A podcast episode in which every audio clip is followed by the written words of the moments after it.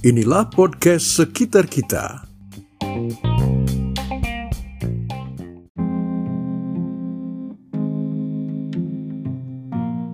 Apa kabar teman-teman? Senang sekali bisa bertemu kembali dengan Anda di podcast sekitar kita bersama saya Diki. Salam sehat untuk kita semuanya.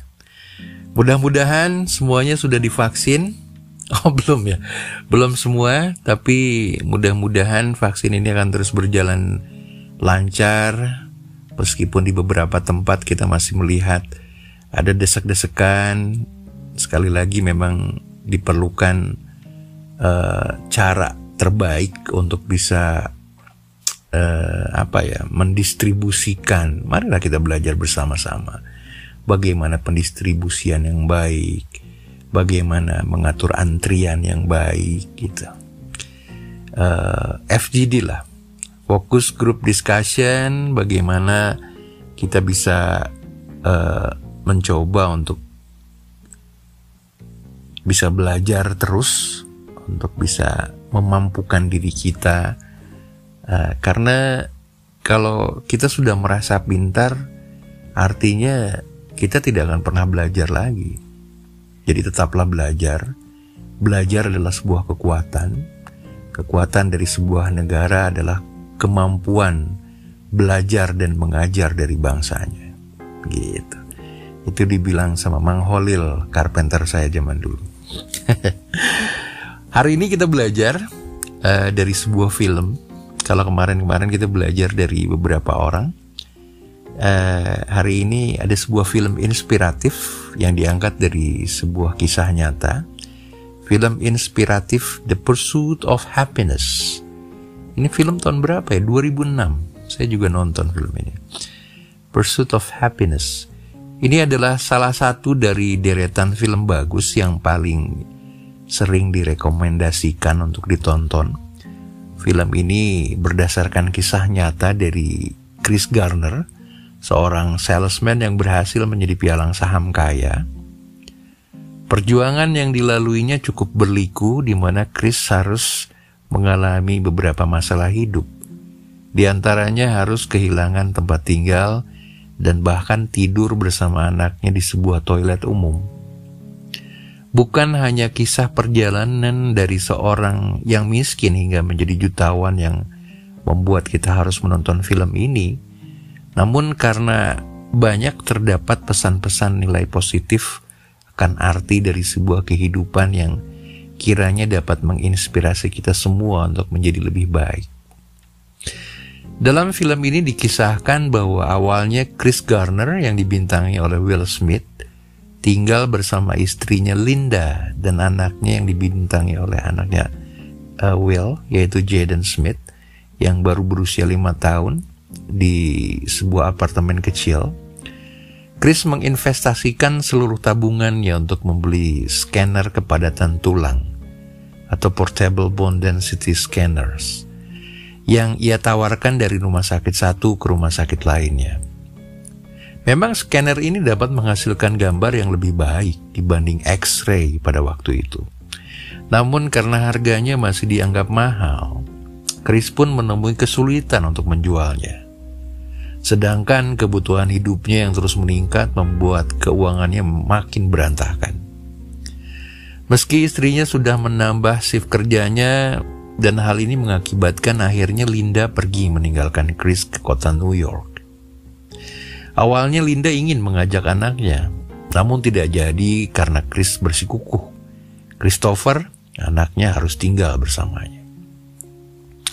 Kehidupan keras Chris Garner ternyata sudah ia rasakan semenjak masih kecil. Ketika ia tinggal bersama ibunya tanpa pernah melihat siapa ayahnya.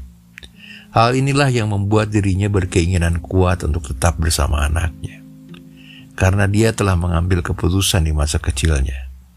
Saat dia memiliki anak nanti, dia tidak ingin anaknya tidak tahu siapa ayahnya, seperti yang dialami. Chris adalah seorang yang selalu bekerja keras, bertanggung jawab, dan optimis.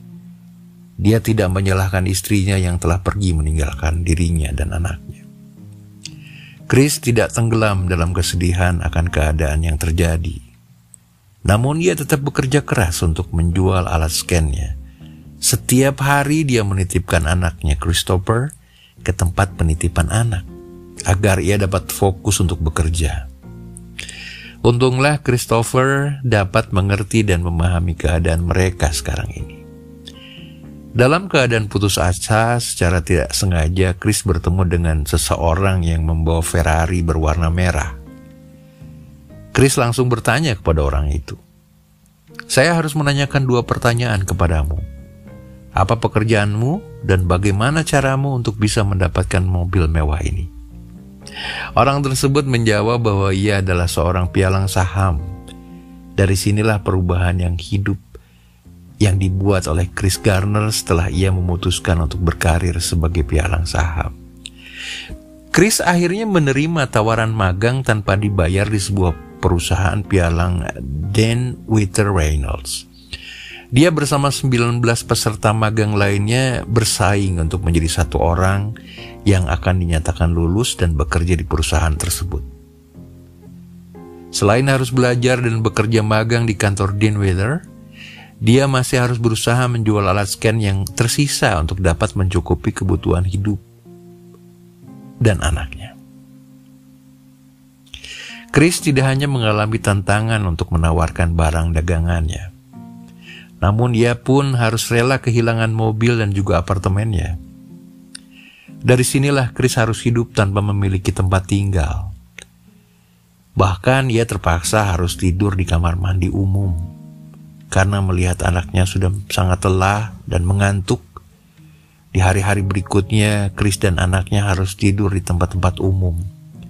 Dan terkadang mereka mengantri untuk mendapatkan kamar di sebuah rumah penampungan. Namun karena tempat terbatas, mereka pun harus berkejaran dengan waktu. Untuk bisa mendapatkan kamar dan apabila tidak berhasil, mereka pun harus tidur di luar. Usaha keras dan perjuangan dari Chris Garner akhirnya membuahkan hasil. Hingga akhirnya ia berhasil menjadi peserta magang terbaik dan diterima bekerja di Dan Witter Reynolds. Beberapa tahun kemudian, ia mendirikan perusahaan pialang sendiri bernama Garner Rich. Itulah kisah film The Pursuit of Happiness ini sangat layak Anda tonton karena banyak pelajaran hidup yang dapat diambil di dalamnya. Kegigihan yang ditunjukkan oleh Chris Garner dalam menjalani hidupnya sungguh luar biasa. Hal ini patut kita teladani dalam kehidupan kita sehari-hari. Selain itu, Chris juga memberikan inspirasi kepada kita semua untuk tidak mudah putus asa dan terus berfokus kepada tujuan atau impian kita. Semoga bisa bermanfaat untuk kita semuanya. Saya Diki untuk podcast sekitar kita.